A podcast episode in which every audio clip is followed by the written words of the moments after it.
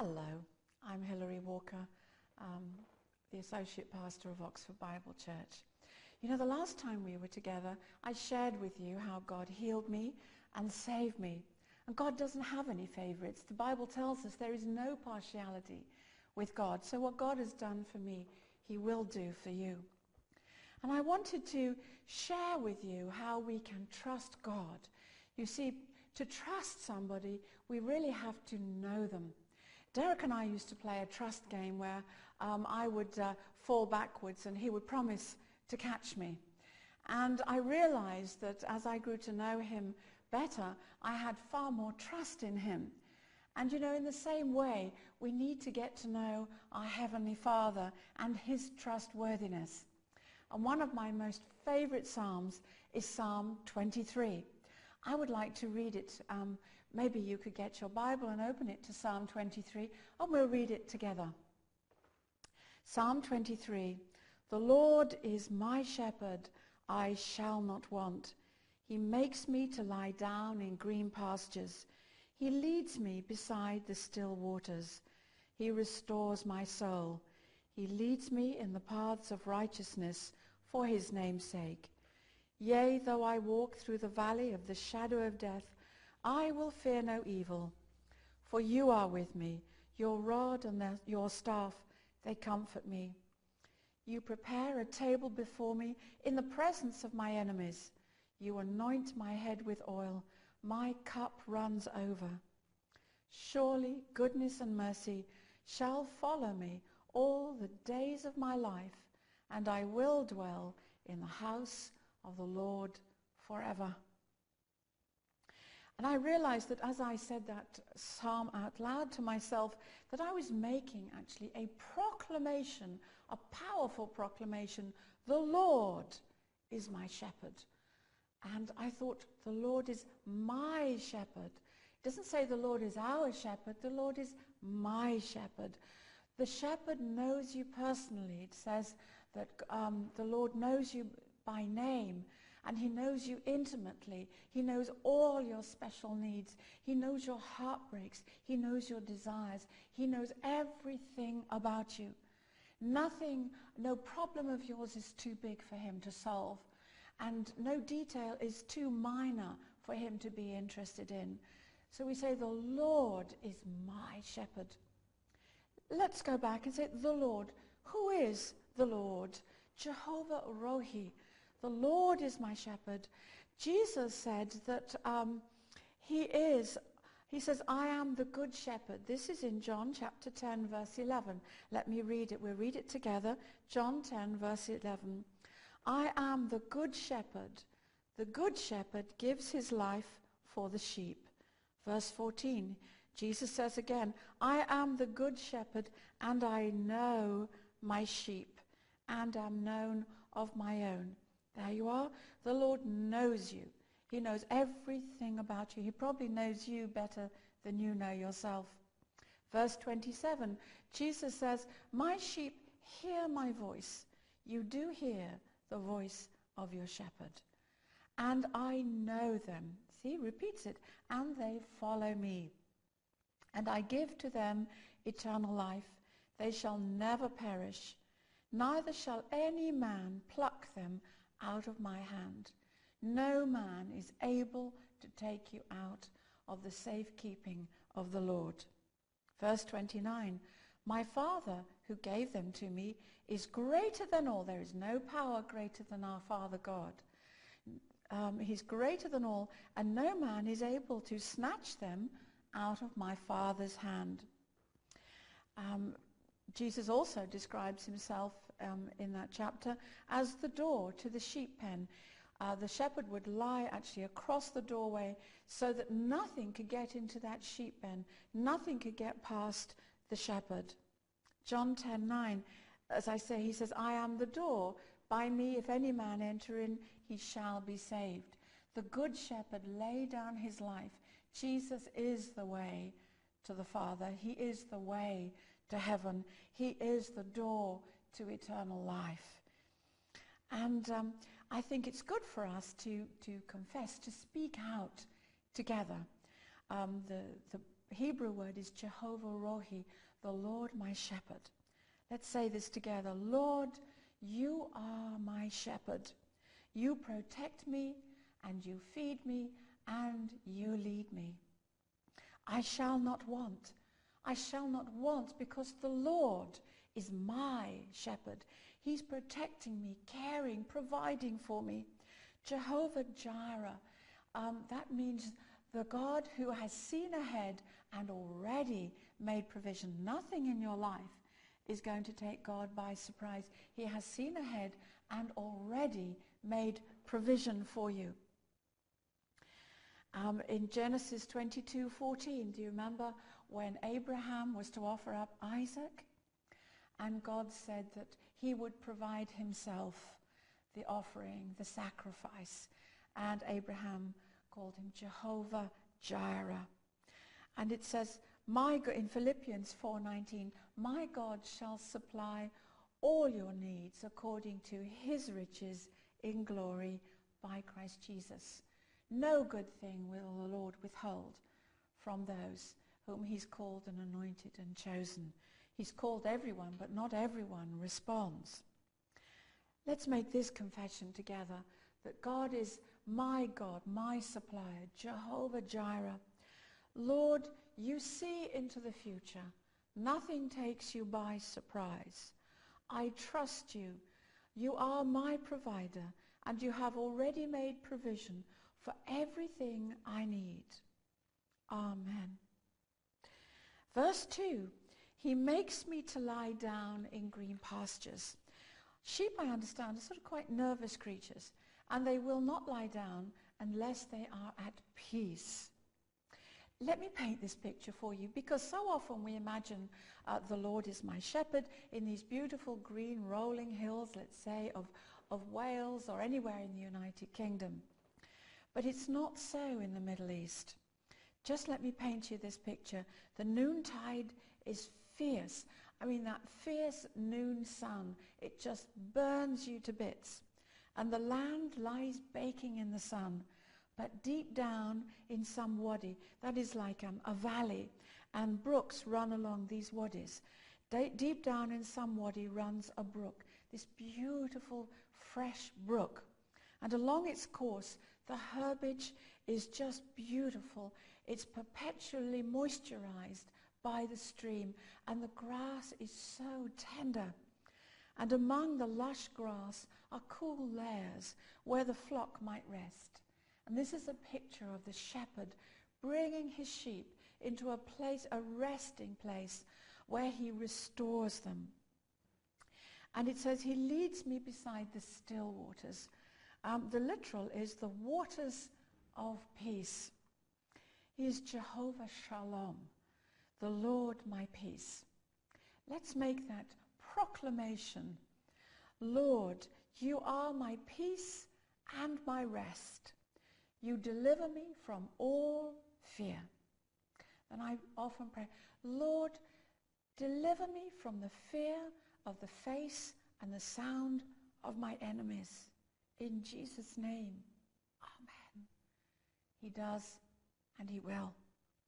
Verse 3, he restores my soul. That's Jehovah Rapha. And that is the Lord my healer, the Lord my physician. The Lord heals every sickness and every disease. When Jesus was on this earth, he healed every sickness and every disease that um, came to him for help. And that um, sickness can also be sickness of the mind, we can be in mental torment. Jesus is your healer. We can have emotional disturbances in our lives. Jesus is your healer. We can be physically sick. Jesus is your healer. The Lord is my healer. He restores my soul. And also there's another aspect to that. Supposing you've had a really bad day at work and everything has gone wrong and you feel, ah! Just take time to be quiet with the Lord. If it's possible to go for a walk in the countryside in a field, that's great. But just sit in your room and to be quiet before the Lord, he will restore your soul. He will fill you with his loveliness and his peace and his joy. And then it says, he leads me in the paths of righteousness for his name's sake. That's Jehovah Zidkenu, the Lord my righteousness. There are two aspects to this. Now the Lord, the shepherd, he leads us along those, it's called the well-worn paths of righteousness. Our Lord lived on this earth as a man, and he lived a righteous life. And many men and women of God who love him have followed in his footsteps. And if we in our personal lives will follow in his footsteps, he will guide us. The shepherd walks ahead. He doesn't drive us with dogs or cars or anything. He walks ahead, and as we follow the shepherd, we walk in the paths of righteousness for his name's sake. Because if we live that way, then we bring glory to his name in the earth. But if we do our own thing, if we go astray, then we often we bring shame on the name of Jesus. And we want to glorify him. So we want to follow our shepherd step by step by step. The Lord also makes us righteous. Um, when Jesus died on the cross, a tremendous and wonderful and, as it were, mind-blowing thing happened. What God did, it said, he made him, Jesus, who knew no sin, to be sin in our behalf, that we might be made the righteousness of God. If you have received Jesus as your Lord and Savior, you have been made the righteousness of God. You have right standing with God. And also if we sin, uh, 1 John 1 9 says, if we confess our sins, he is faithful and just to forgive us our sins. And I love this extra bit. And to cleanse us from all unrighteousness. Uh, the way they used to teach us in my school all those years ago was to write reams and reams and reams of things on the blackboard. And then you had to sit and copy and write, write, write, write, write, practically the whole lesson. And then the teacher would run out and she would wipe the top bit. Well, sometimes if she didn't wipe it properly, you could still see the shadow of the previous writing. But if she took a wet cloth, it would totally remove it. And that's a picture of what God has done for us. He has um, removed all unrighteousness from him, from us, through the precious blood of our Lord Jesus Christ. Let's confess this together. Lord, I thank you that you have made me your righteousness through the shed blood of our Lord Jesus Christ. Thank you, Lord, that I have right standing with you and that I can approach your throne of mercy and grace and receive mercy and grace in my time of need. In Jesus' name, amen. Then we come to verse 4. Yea, though I walk through the valley of the shadow of death. Another translation is, even when I walk in the valley of darkness, or even when I walk in the glen of gloom, I will fear no evil, because you are with me. Again, there are two aspects through walking through the valley of the shadow of death. There's like a glen of gloom. Sometimes there's a period in our life that feels like a glen of gloom. We can't really see where we are going. Uh, sometimes we feel confused and bemused and sometimes frightened. But remember, in that glen of gloom, the Lord is with you. It says, I will fear no evil. Why do I not need to fear evil? Because the Lord, my shepherd, is with me. That name is Jehovah Shammah. The Lord is present. The Lord is omnipresent. In all his fullness, in all his power, he is everywhere at every moment present in his total completeness. The Lord is present with you right now, where you are sitting and listening to me. The Lord is with you. So we don't have to be afraid. And the, uh, the New American Standard Bible, um, Isaiah chapter 41, verse 10 says, Do not fear because I am with you. I love this. Do not look anxiously about you, for I am your God. I will strengthen you. Surely I will help you. Surely I will uphold you with my righteous, my victorious right hand. There was a situation when I was driving from Oxford to London, and suddenly it was a snowstorm, and it was almost like this billion snowflakes were actually falling horizontally and hitting the screen of the car. And with the headlights on, I was just so bemused. But then I caught sight of two little red lights in front of me, and I noticed if I fixed my gaze on those two lights and just followed them, I was, I was, could think straight and I could drive straight. When I took my eyes off of them, I became confused with all these things f- flying at me, and I actually couldn't drive straight. It's like that um, in our lives sometimes. We need to keep our eyes fixed on the Lord. Yea, though I walk through the valley of the shadow of death, I will fear no evil, because thou, Jehovah Shammah, art with me. And you know, when it time comes time for us to leave our bodies to die, the Lord will be there. I, I used to work at sea, and um, a pilot would always have to come on board and take us into the, uh, into the safe harbor because he knew where the rocks were. You know, when it's time for us to leave our bodies, the Lord will be with us and take us through. It's only a shadow. For us who believe, it's only the shadow of death. And then we will be face to face. Your rod and your staff, they comfort me. The rod is, is a weapon. It's the word of God. It's the name of Jesus. If you are afraid, use the name of Jesus. Call upon the name of Jesus. He will rescue you. He will save you. And your staff, it, that would be to hook the sheep back when it's going in the wrong way.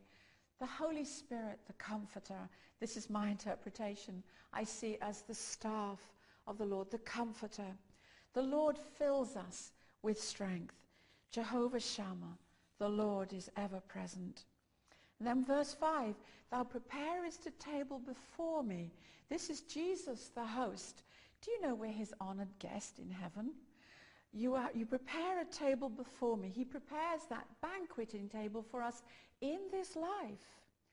In the presence of my enemies, right in front of my haters and my enemy, they cannot stop me feeding at God's table of blessings. We are filled with the Holy Spirit. We can be filled with him, his love, his joy, his peace, and nobody can stop it. Not even the devil. Thou anointest my head with oil, my cup runneth over.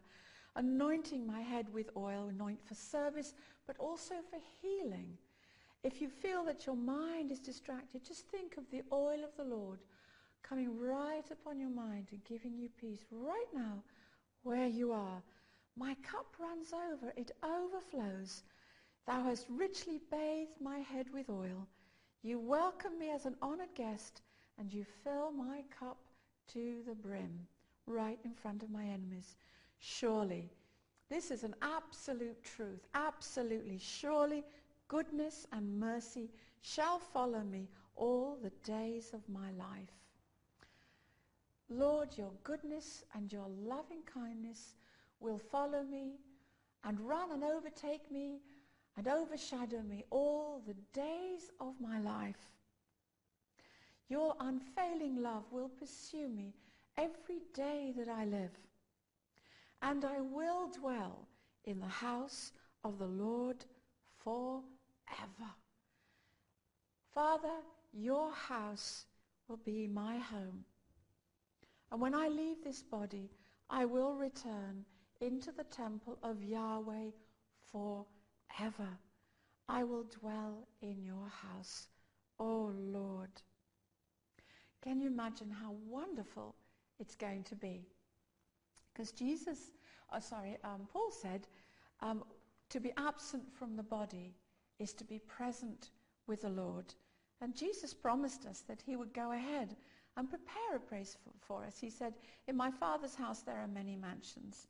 If it were not so, I would have told you. I go ahead to prepare a place for you, and I will come again and receive you to myself. If I could just give you a testimony, the day that my mummy died, uh, I wished I'd been there. I was called away. But my friends were there and they told me exactly what happened. And when I entered the room, uh, I was absolutely amazed because I felt the presence of God as I walked in that room. My mother had just died. The two people with her were radiant. They had like a lovely rosy glow. The whole room had a rosy, rosy glow. And Sheila, my friend, told me what happened. She said she was singing the chorus, Thank you, Jesus.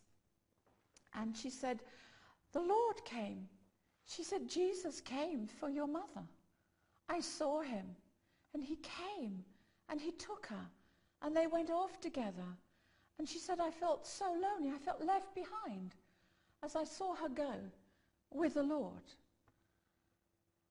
And all I know is that when I walked into that room, the power and the presence of God was simply amazing. But I grieved. I love my mum so much. We do grieve, and there is a proper place for it. But I was feeling really down, and we just registered her death. And um, Derek said, are you all right? I said, no, no, I'm, I'm really not all right at all. And he's a man of few words, but of special words. And he sat there very quietly, and he said, you know, the Bible says to be absent from the body is to be present with the Lord. And in that moment, it was like a television screen was in front of my eye. My eyes were wide open. And I saw this like a TV screen in front of me. And there was my mummy, who had died painfully thin. She was, um, as she was, as I imagine she was when she was 35 years old, and, you know, full weight. And the Lord had his arm around her, and she was nestling nestling into the Lord. And she communicated with me thought to thought. And she said, darling, I wish I had come a lot sooner. And then it was gone. But do you know, all the grief had gone. And it was absolutely, I felt no grief at all. But then I felt guilty for not grieving. And I felt I didn't love her if I didn't grieve. So I opened myself to grief again because I thought that's what a loving daughter did. Wasn't my mother's will, definitely not my father's will. And I had to receive prayer for grief two years later. It need not have happened because the Lord delivered me. And what I want to do is to pray with you right now that you will know the Lord as your shepherd Shall we pray together? Dearest Heavenly Father, I believe that you are my shepherd. Jesus is my shepherd. I ask you to give me a revelation of your shepherding, of your presence, of your healing power, of all the blessings that you have for me, of your care for me. I ask you to give me a revelation in Jesus' name. Amen. If you pray that with me, you will know in the days to come a knowing of the Lord your good shepherd. God bless you. His peace be with you. Shalom.